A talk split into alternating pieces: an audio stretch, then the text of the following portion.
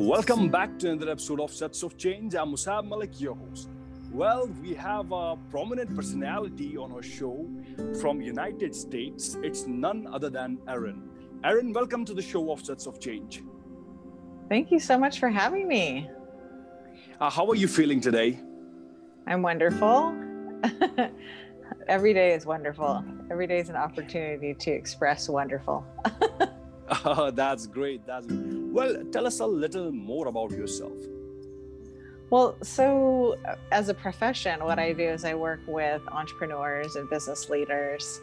I help them to have an internal experience of joy so that they can run their business in a way that is, you know, balanced between work and life and they can have the experience of um, appreciating and liking what it is that they do versus what most people have, which is stress and worry and anxiety and overwhelm. Oh, that's that's great. So I should call you a joy seller. exactly. you, you, sell joy. so uh, one thing I want to ask you a question that there are a lot of people who uh, get uh, very anxious. They're stressed about their work when they go to work they, they really uh, their work really depresses them. What's your one piece of suggestion for that kind of people? Well anxiety well let me just break down what anxiety is. Anxiety is this idea that we can control everybody and everything around us and the attempt to do that and also the unconscious recognition that it's totally impossible that's like anxiety overwhelm worry yeah. they're all kind of the same thing right so it's like mm-hmm. we and it stems from you know when we're younger we make decisions about um, situations that happen and we they go unchallenged. And so those decisions that we make shape what we think this world is about and how people should act and how circumstances should be. And if you um, buy into that, which most of us do, because we don't, people don't talk about this stuff and they don't mm-hmm. know where all this comes from. Um, so we go along and we have these foundational pieces, beliefs that we think are the truth, and then we expect everybody and everything to fit into those foundational beliefs that we have. And when they don't fit in, that's when we have the experience of, well, all the low level experiences, right? Anxiety, worry, overwhelm, stress, um, sadness, depression, all of those things are based on this thing, the same thing, which is beliefs that were created a long time ago that have gone unchallenged and uh, shape what we think how we think people should be and how circumstances should be. And when they don't show up that way, then we get upset. And those are what we call emotions. Mm-hmm. And then and then we have um, uh, well, I'm just going to go into it. Well, then we have emotions, and the emotions are signaling these past belief things that we've created and, um, but instead of us understanding that process, what we think is we are our emotions. So then we mm-hmm. go around being in emotional states all day long based on how people are showing up, whether that fits in with our beliefs or not, and how circumstances are showing up, whether that fits into our beliefs or not. And so if they're not fitting in, you are having a bad experience. And if they are mm-hmm. fitting in, then you're having a good experience. Having good experience. Yeah, does that make right, sense? Right, right yeah yeah that, that completely makes sense. So well there's something called happiness and joy. So can you tell me the difference between happiness and joy? Well happiness is based on an external thing. Happiness is like oh i got a new car wonderful or i got a like a, a new phone or i got some new technology or i um, you know have a happy moment with uh, a friend or my dog or those are all based on external events. Joy is an experience that you create within. That's an internal experience of, um, it seems like happiness, but it's a deeper, it's really not even an emotion, it's really a state of being. And the joy for me, I discovered my joy through a visualization process that I was taught um, and that I teach. And, mm-hmm. um, it um, it gives you the moment each well for me it's a practice that i do. It's every morning i get into a visualization of a day in the life of what would it feel like if i had all the things.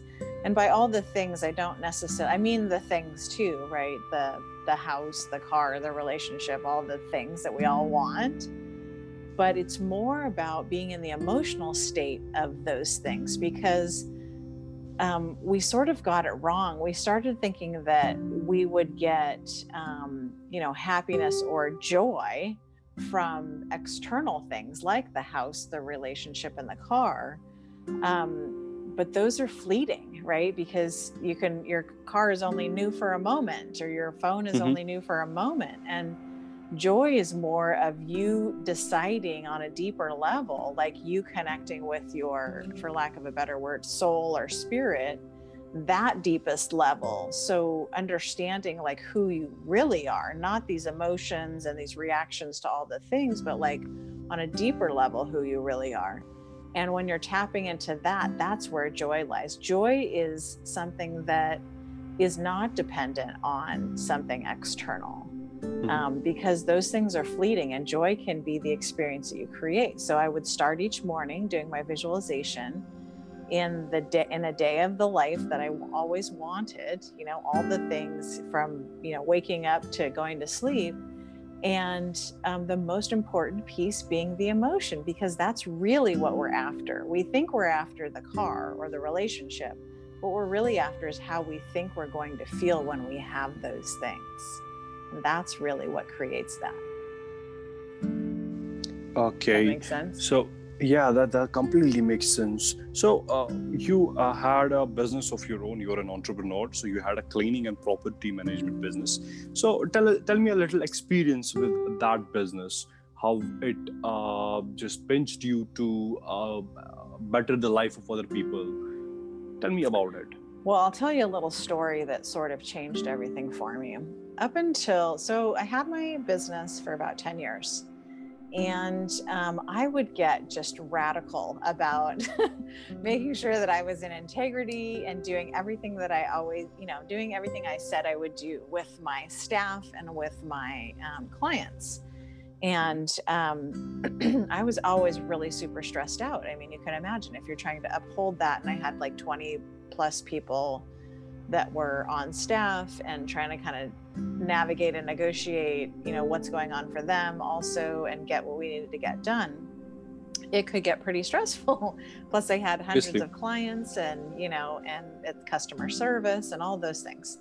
And so I was constantly stressed out just navigating all those things. But if some if a client called and complained, I would get crazy, you know, like in my mind, I mm-hmm. would go, like to the the dark place you know? I would go to oh my god i'm going to lose my company and i'm not going to have any clients and they're going to tell mm-hmm. their friends and my business is going down. Like i literally would get into that line of thinking.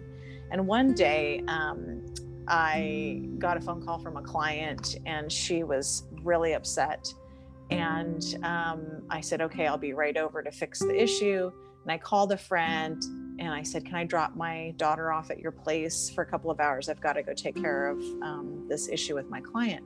She was like, No problem. And I raced over there and I backed into her driveway and I hit her husband's truck, like I sideswiped my Whoa. car. And um, like massive damage to my car, nothing to his car.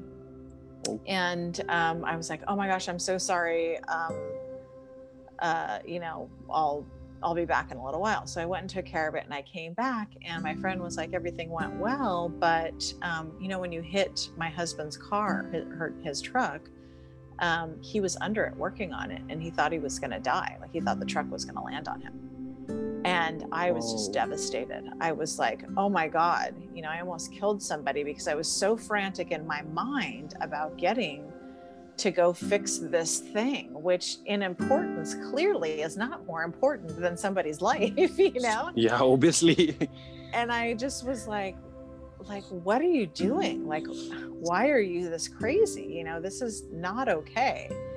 And I mean, it was perfect for me because it gave me the opportunity for me to really look at like what was working and not working in my life and really start on further along on the evolution of you know who am i and what matters to me and how can i create an experience that matches how I want to feel all the time versus just stressed out. And so the next eight years of owning that business, I really operated differently. I began to put some strategies in place and I began to do a lot of self development to try and understand like why was I, you know, so crazy? And why was my mind going crazy all the time and thinking so many thoughts? And why was i having a hard time shutting them down? And why was i in reaction to everybody and everything? And how could i do that differently or better? And um, and real business strategies too like you know getting very clear about you know what i was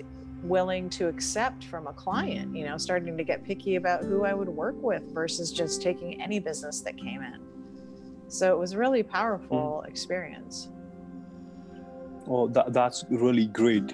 So uh, you, I, I, believe that personal development is essential uh, if you're running a business or you're doing anything in life. You need to have a good development, internal development. You need to have good values. Like you stated there, uh, the thing, the incident that created that made you realize that you don't have good values in your life was when you you realize you almost realize that you were going to kill someone. So at that moment you realize what's more important uh, the life of this person or the uh, thing that i'm after.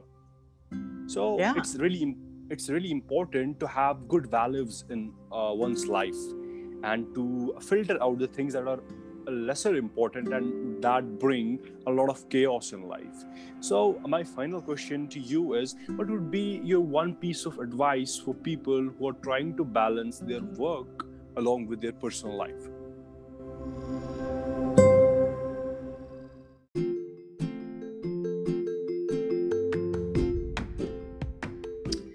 Um, well i would say a couple of things. I think you're absolutely right. You must know what your values are. But the other thing is is I think it's really important to have a practice that you start your day off in a way that makes sense, like something that's peaceful and calm and where you can feel focused. Um, I think that's super super important. Um, for me, that practice looks like a meditation, visual, excuse me, visualization uh, a long walk with my dog and a um, and I like to either read or listen to something that speaks to my soul, like on a deep level, where it makes me feel connected to that information and and feel like um, you know hope and there's possibility and what could I do with this day in front of me? Because if we really truly believed and understood that this moment was all we were guaranteed, we would really live our lives very differently. We wouldn't get so frantic about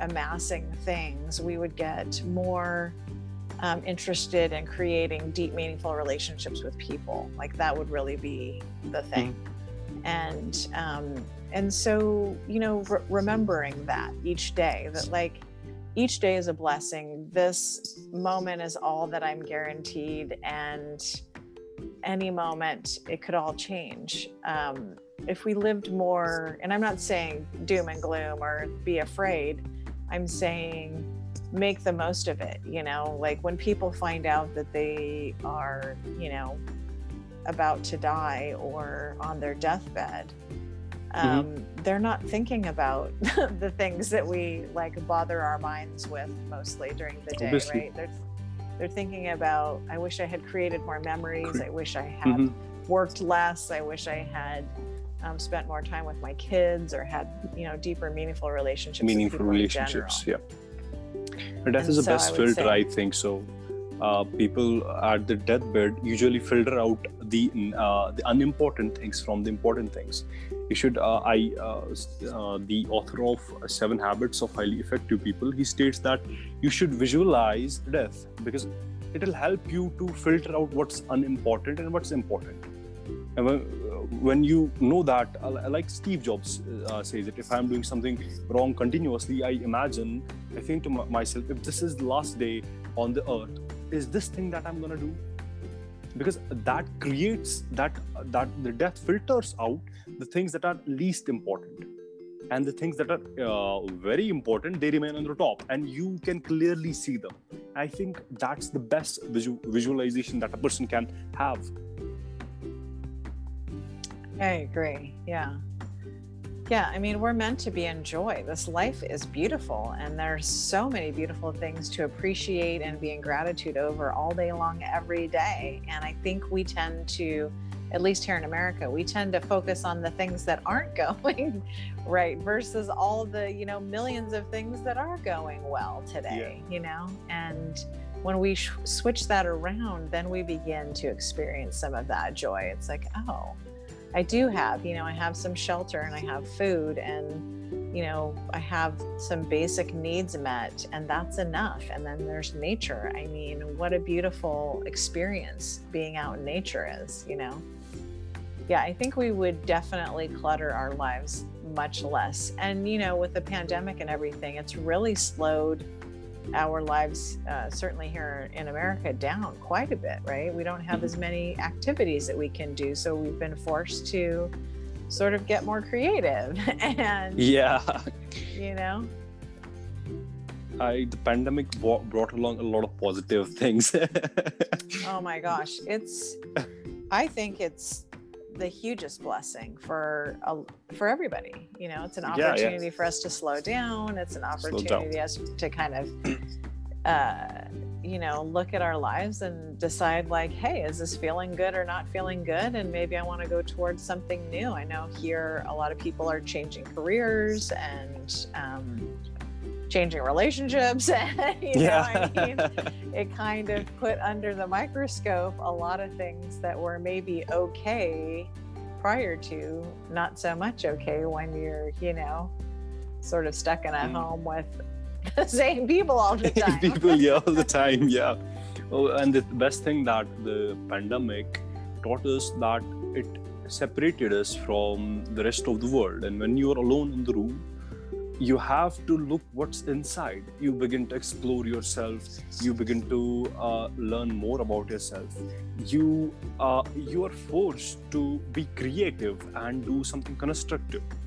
And you become less dependent on other things.